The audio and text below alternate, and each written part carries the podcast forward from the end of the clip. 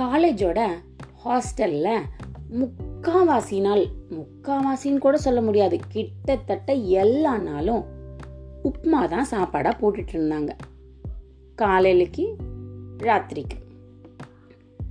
உப்மாவை பார்த்து பார்த்து கடுப்பாகுதுடா நண்பா அப்படின்னு ஒரு கூட்டம் எங்களுக்கு உப்மாவே வேண்டாம் அப்படின்னு நினச்சிச்சு.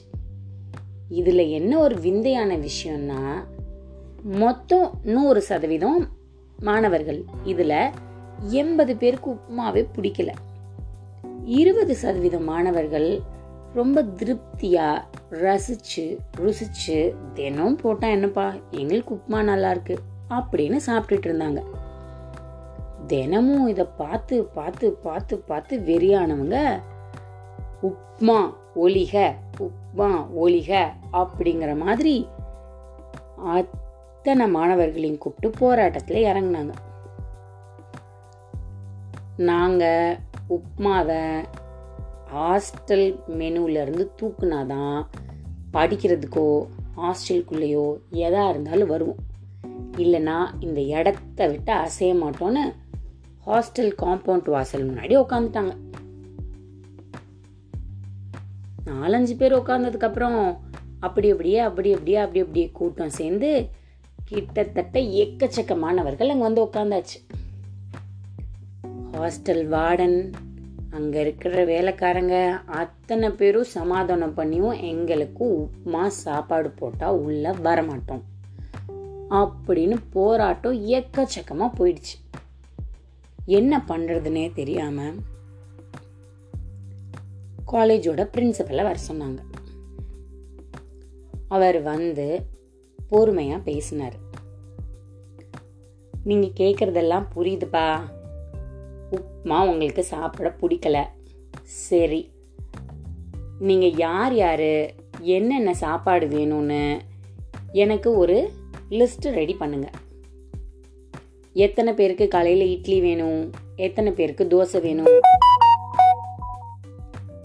அது மாதிரி ஒரு ஒரு சாப்பாட்டுக்கும் எத்தனை பேர் வேணுங்கிறத முடிவு பண்ணி எனக்கு சாயங்காலம் கொடுங்க.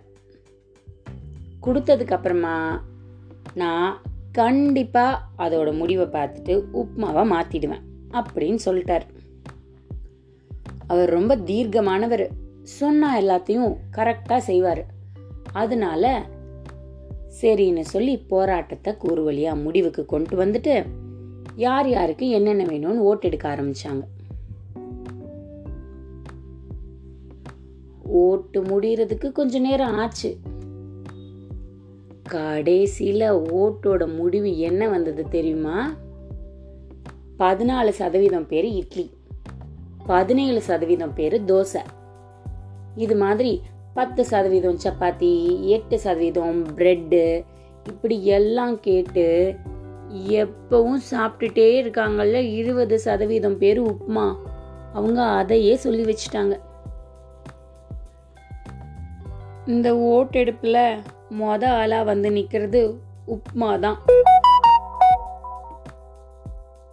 இவ்வளவு பெரிய போராட்டத்துக்கு அப்புறமும் மறுபடியும் அவங்களுக்கு கிடைச்சது உப்மா தான் கதை இங்கேயோட முடிஞ்சிடுச்சு இந்த கதையிலிருந்து நம்ம ரொம்ப முக்கியமாக கற்றுக்க வேண்டிய விஷயம் ஒன்று இருக்குது எப்போவுமே கதை சொன்னால் கதையை பற்றி நான் விரிவிக்க மாட்டேன். ஆனால் இது எயிட்டி டுவெண்ட்டி பிரின்சிபல் அப்படின்னு சொல்லுவோம். நீங்கள் சின்ன குழந்தையா இருந்தாலும் சரி கேட்டுட்டு இருக்கிறவங்க பெரிய ஆளாக இருந்தாலும் சரி இந்த பிரின்சிபலை பற்றி உங்களுக்கு கண்டிப்பாக தெரிஞ்சிருக்கணும். எயிட்டி டுவெண்ட்டினா என்ன அர்த்தம்? இந்த கதை மூலமாகவே உங்களுக்கு தெரிஞ்சிருக்கும். அந்த ஹாஸ்டலில் சாப்பிட்ற எண்பது சதவீதம் பேர் என்ன சாப்பிடணும்னு முடிவு பண்ணது அந்த இருபது சதவீதம் பேர் தான் இதை நீங்கள் எல்லாத்துலேயும் அப்ளை பண்ணி பார்க்கலாம்.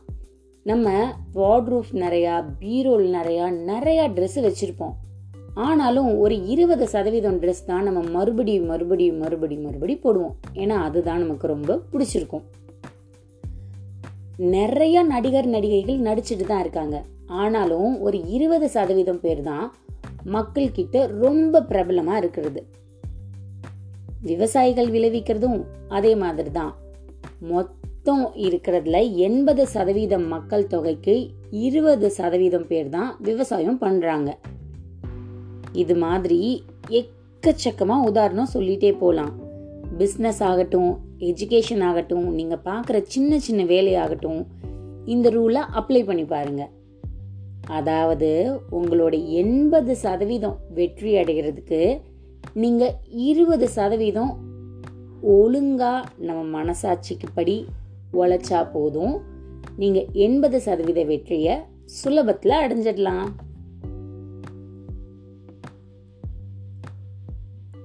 நீங்க இப்போ எந்திரிக்கிறத விட சீக்கிரம் எந்திரிக்கணும். எனக்கு நிறைய வேலை பார்க்கணும் அப்படின்னு நினைச்சீங்கன்னா ஒரேடியாக அதுக்காக நாலு மணி அஞ்சு மணிக்கு அலாரம் வச்சு எந்திரிக்க கூடாது. ஒரு இருபது சதவீதம். மிஞ்சி மிஞ்சி போனால் அஞ்சு நிமிஷம் பத்து நிமிஷம் முன்னாடி எந்திரிக்க ஆரம்பிக்கணும். இந்த பழக்கம் நடைமுறைக்கு வர வர வர வர அந்த அஞ்சு பத்துங்கிறது அப்படியே கூடிய சீக்கிரம் அரை மணி நேரம் ஒரு மணி நேரம் ஆயிடும். நீங்கள் நினச்ச வேலையெல்லாம் சுலபத்துலேயும் அதே சமயம் நல்ல வீரியத்தோடையும் செய்யலாம்.